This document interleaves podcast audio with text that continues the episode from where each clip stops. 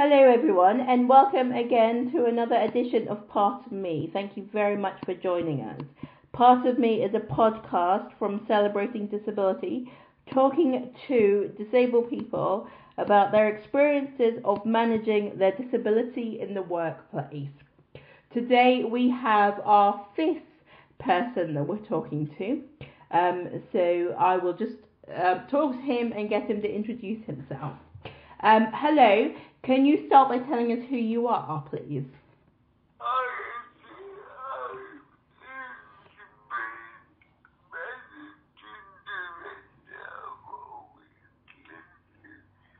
Hi Essie, this is Ian Speed, Managing Director of All Inclusive. Hello, Ian, and I can tell there's another person talking as well. Can I just ask that person to introduce themselves as well?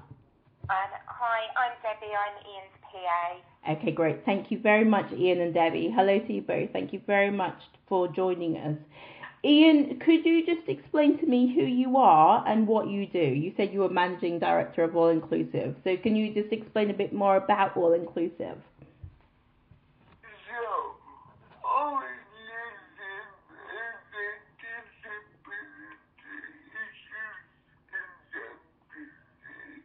Sure. All Inclusive is a disability issues consultancy.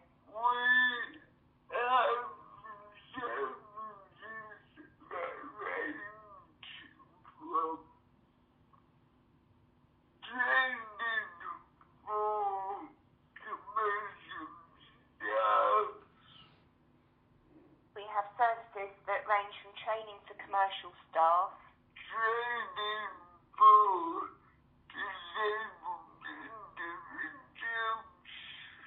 for disabled individuals,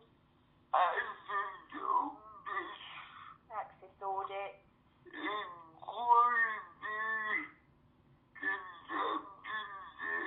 quality consultancy,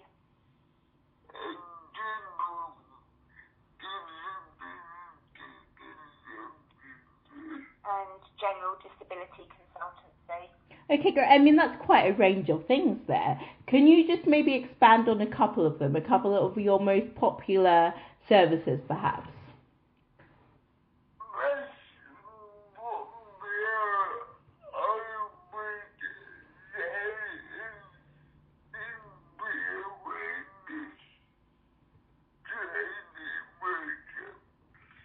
Most popular, Ian would say, would be the CP awareness workshops.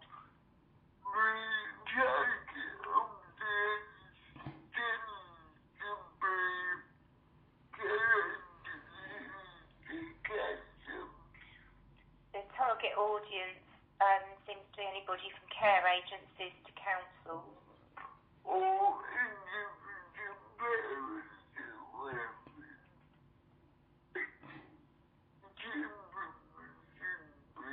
or individual parents who have children with CP. Okay, could you tell us what CP is?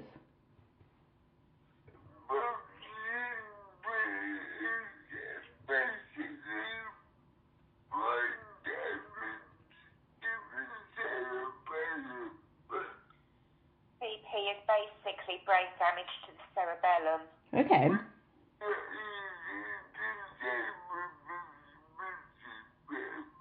which is not easy to say with a speech impairment. well, I think you said it very well. Um, CP actually stands for cerebral palsy, doesn't it? Excellent.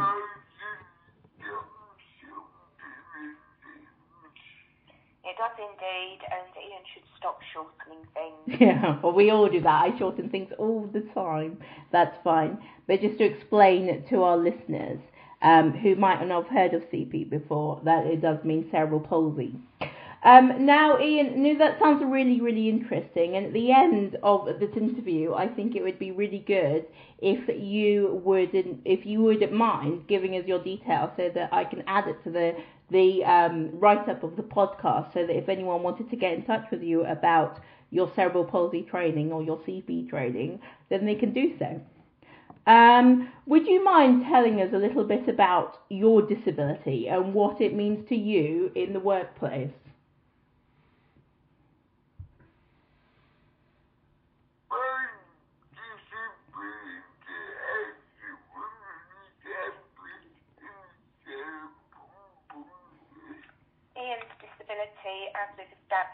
Cerebral palsy. Okay.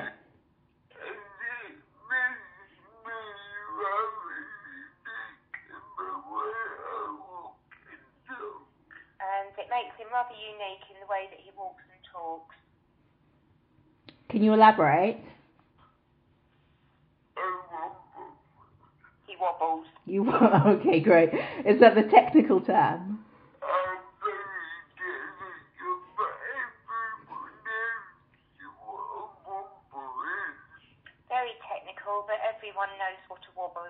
Fair enough, fair enough, absolutely. You know, I think it's interesting cerebral palsy because I have cerebral palsy as well, and my disability affects me differently to you. I mean, I, I've known you for a couple or a few years now. We've we've worked together in the past. Um, I don't have a speech impairment. You have a speech impairment, but I can't walk and stand up for as long as you can, so I use an electric wheelchair. Um, I also have other friends and other colleagues who are say have cerebral palsy, and it affects them in completely different ways. So there's such a wide spectrum of cerebral palsy, isn't there? And I think it's quite important to note because it's all you know. It's like that saying about autism: meet one person with autism, you've met one person with autism. It's the same for cerebral palsy. So it's not a one size fits all. So as an employer, we can't expect to put in a re- well for any disability really. We can't expect to put in a reasonable adjustment or a support needs and expect it to fit everybody. We have to work to everybody's individual requirements. Yes. Yeah, absolutely. So, can you? We talked about how your disability affects you generally. Do you mind explaining how your cerebral palsy um, affects you in the workplace and what kind of um, things, adjustments you put in place in order to manage your disability in the workplace?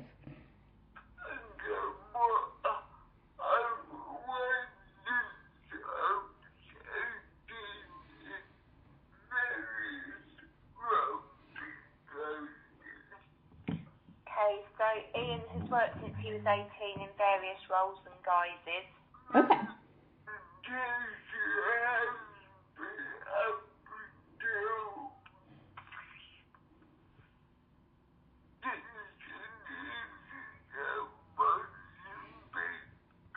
And the limitation has been, up until 16 years ago, his speech.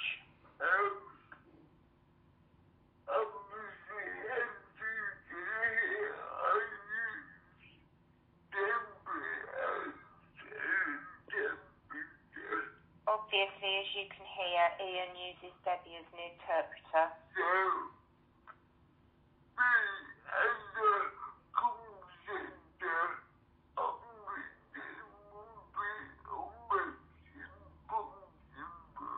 So Ian as a call centre operative would be almost impossible. Fair enough.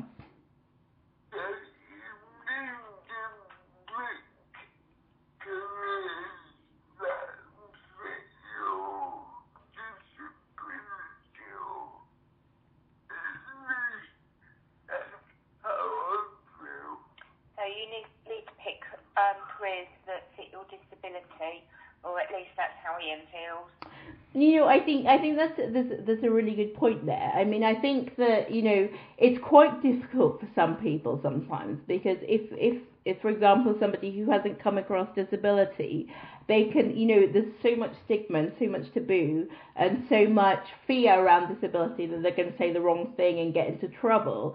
That it, I think it's really refreshing that a disabled person actually says you know, there are limitations to my disability and there are certain things that actually, you know, I know that I won't be able to do and then that's not um, prejudice to say that. Um, but you know, it's it's really interesting because with it is quite tricky because with access to work and all the reasonable adjustments that we'll talk about in a minute, um, there are the the the the um, the range of things that disabled people can't achieve is is getting smaller and smaller um, as it, well, sorry, wider and wider. So the things that disabled people can do um, is getting more vast because of all the things that people can put in place to help disabled people. But that you still have to have kind of that realization that that a disability at some point is going to stop you from doing some things. So thank you for raising that. I think it's quite refreshing to hear it from somebody. I think it puts some people's mind at ease.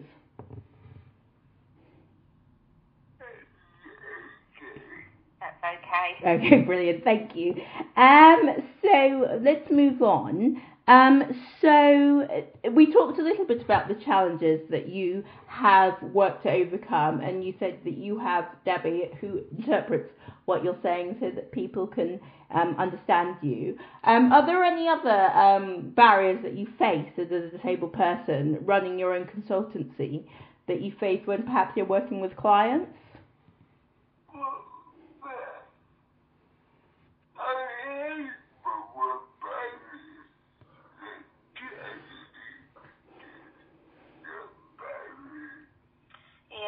The word barriers. They're Okay. challenge. It's not barriers.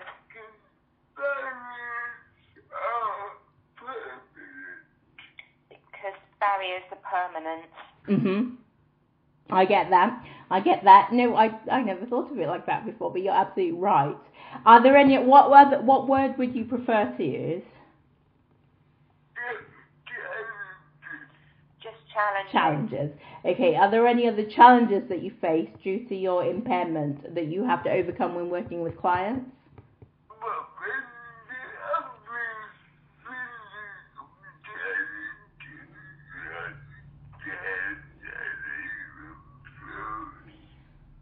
There's the obvious physical challenges like stairs and uneven floors.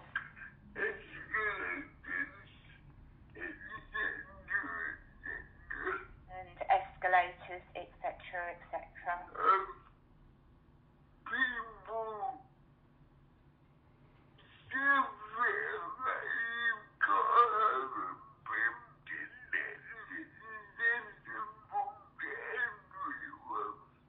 People still feel that you've got to have a building that's accessible to everyone.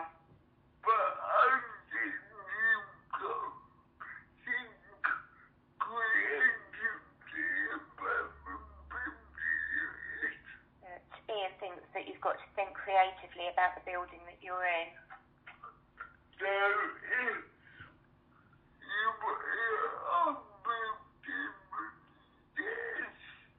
So if you're in an old building with stairs,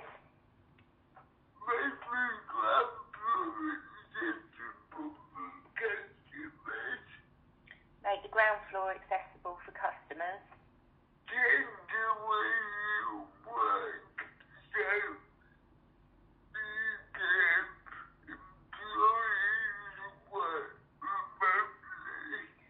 Change the way that you work so that you could have employees work remotely. Okay, brilliant. So, I mean, there are lots of things that, that you can that you can um, implement to overcome these challenges. I think you know what you've raised a few um, you know really important points, and I want to come back to a few. First of all, you know, I think that people think that okay, um, you know, I've got a ramp or I've got a lift, so therefore we are accessible. But actually, it's not quite the case because I know that when we talked in the past, you were saying that sometimes you find ramps a bit difficult depending on the steepness and the gradients of the ramp. Um, I was actually talking to somebody a few weeks ago, and they were saying that you know they're a business who had just gone into their fifth year, and they were moving into another premises, and they were they said they it was really important to them to find um, an accessible office, or yeah, they they used the word accessible office. Um, but they found this really nice office that they liked, but the office was upstairs, but they thought it was okay because the meeting rooms were downstairs. And I think that that's a really interesting point because I think sometimes people think, oh, well, as long as the customers can come, because obviously we're not going to have, well, I don't think it's that they think obviously we're not going to have, but I think they don't think about the disabled employees that might come to work. So as a client of that business, yeah, you could get to the meeting rooms, but as a potential employee, you're not going to be able to. And although there are flexible working and agile working and remote working, um, it's also important to think about whether your all your employees can access everything on the same level and they can be included in everything. So when you think about kind of office parties that might not always be in another building, um, think about whether that person will be included in that in the right way. But you're right, there are other things that people can think about about moving kind of a meeting to a more accessible venue, having remote working spaces so people can work from a different site, um, having, I suppose, the office parties. You can tell where my thought pattern's are going. The office parties in another building that is more accessible.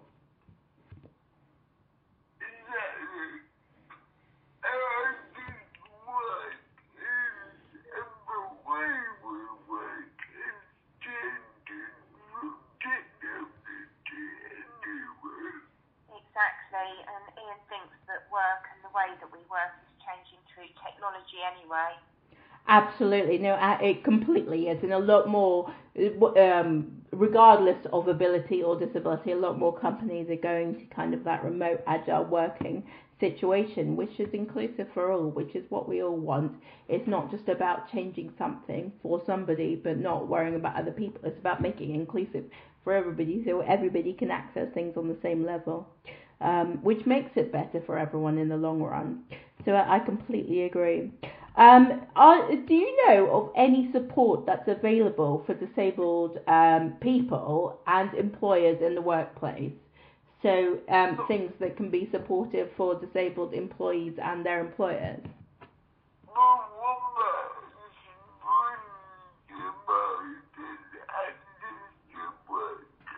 The one that springs to mind is access to work.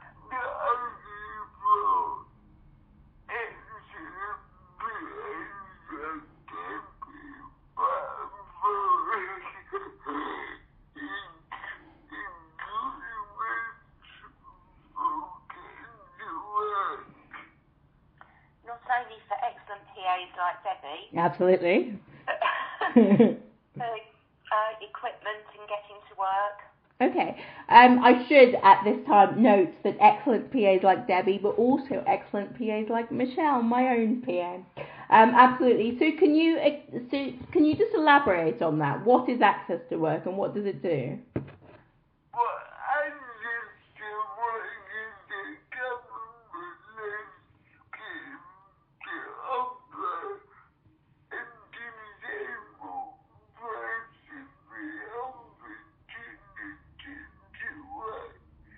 So access to work is a government-led scheme that offers disabled people the opportunity to work.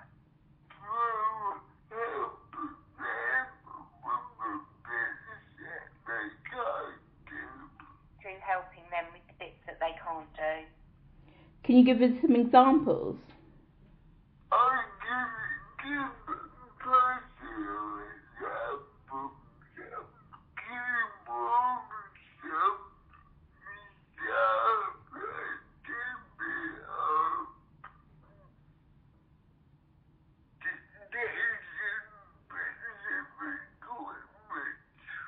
Ian can give uh, personal examples, so things like keyboards, um, staff like Debbie, and what else want Dic- dictation equipment. Okay. Does I mean, uh, does it also provide anything else? I think a a minute ago you talked about transport and getting to and from work and things like that.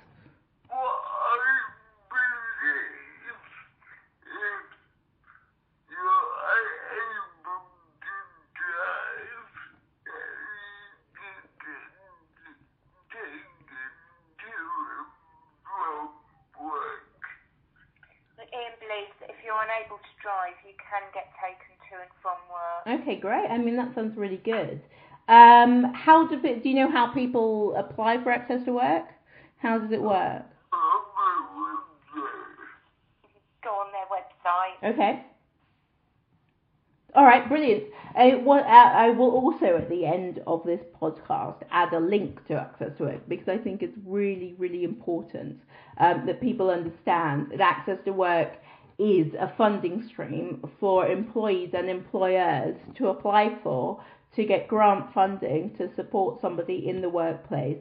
And as Ian says, uh, with equipment, with support, and with travel, so a person can access the workplace and access their job um, in a way that includes them completely in the role. Um, so it, it's very useful to know about. Um, so we're going to move on to some advice that you might want to offer other people. So if you could offer any advice to disabled employees in the workplace, what do you think it would be?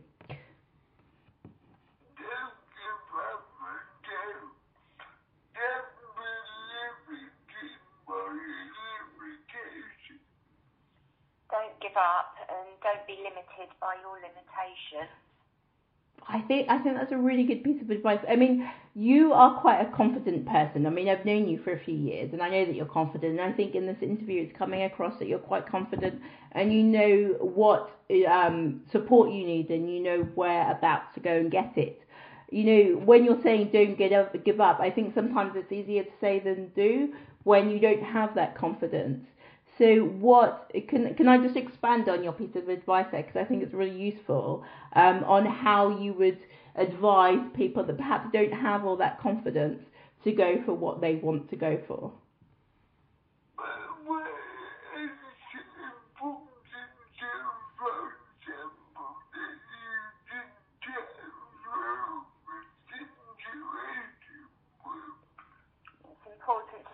Someone that you can chat through the situation with.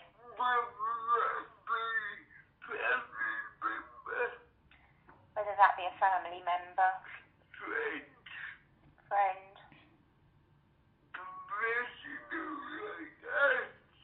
Professionals like us.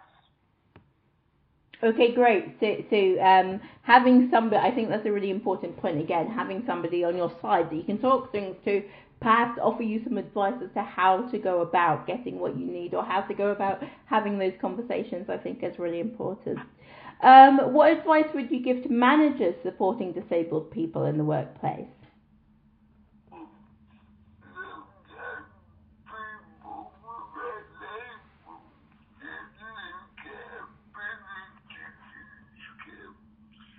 Look at people without labels, so look at abilities and skills. Okay, great. I think that's really, I think that's perfect advice actually. Um, yeah, brilliant. Is there anything else you would like people to know before we end today?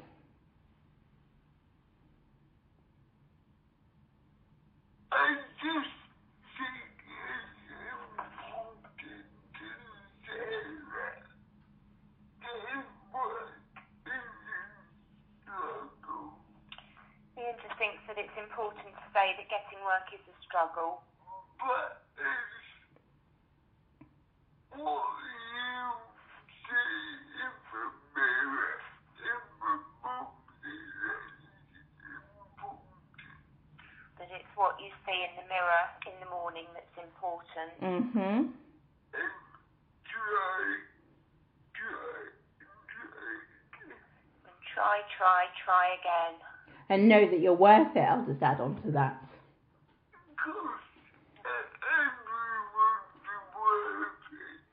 Of course, everyone's worth it. Brilliant. No, I think that's a really good note to end on. Thank you so much, Ian and Debbie. I've really enjoyed talking to you both. Um, and I'm going to publish this um, podcast, and you'll be able to listen to it on the website. Um, thank you very much, everybody, for listening again to the Part of Me podcast. Um, please tune in. We're going to upload this on the website, on Twitter, on, and on LinkedIn and on Facebook as well. So please let everybody know that it's it's around and get them to listen in. Um, if you're a disabled person and you're interested in taking part, um, please get in touch and we'd love you to be part of our podcast. Equally, if you're a manager supporting disabled people or you're a manager that wants some advice about how to support disabled people in the workplace, please also get in touch and we'll be happy to help you. Um, speak to you soon. Okay, thank you. Bye.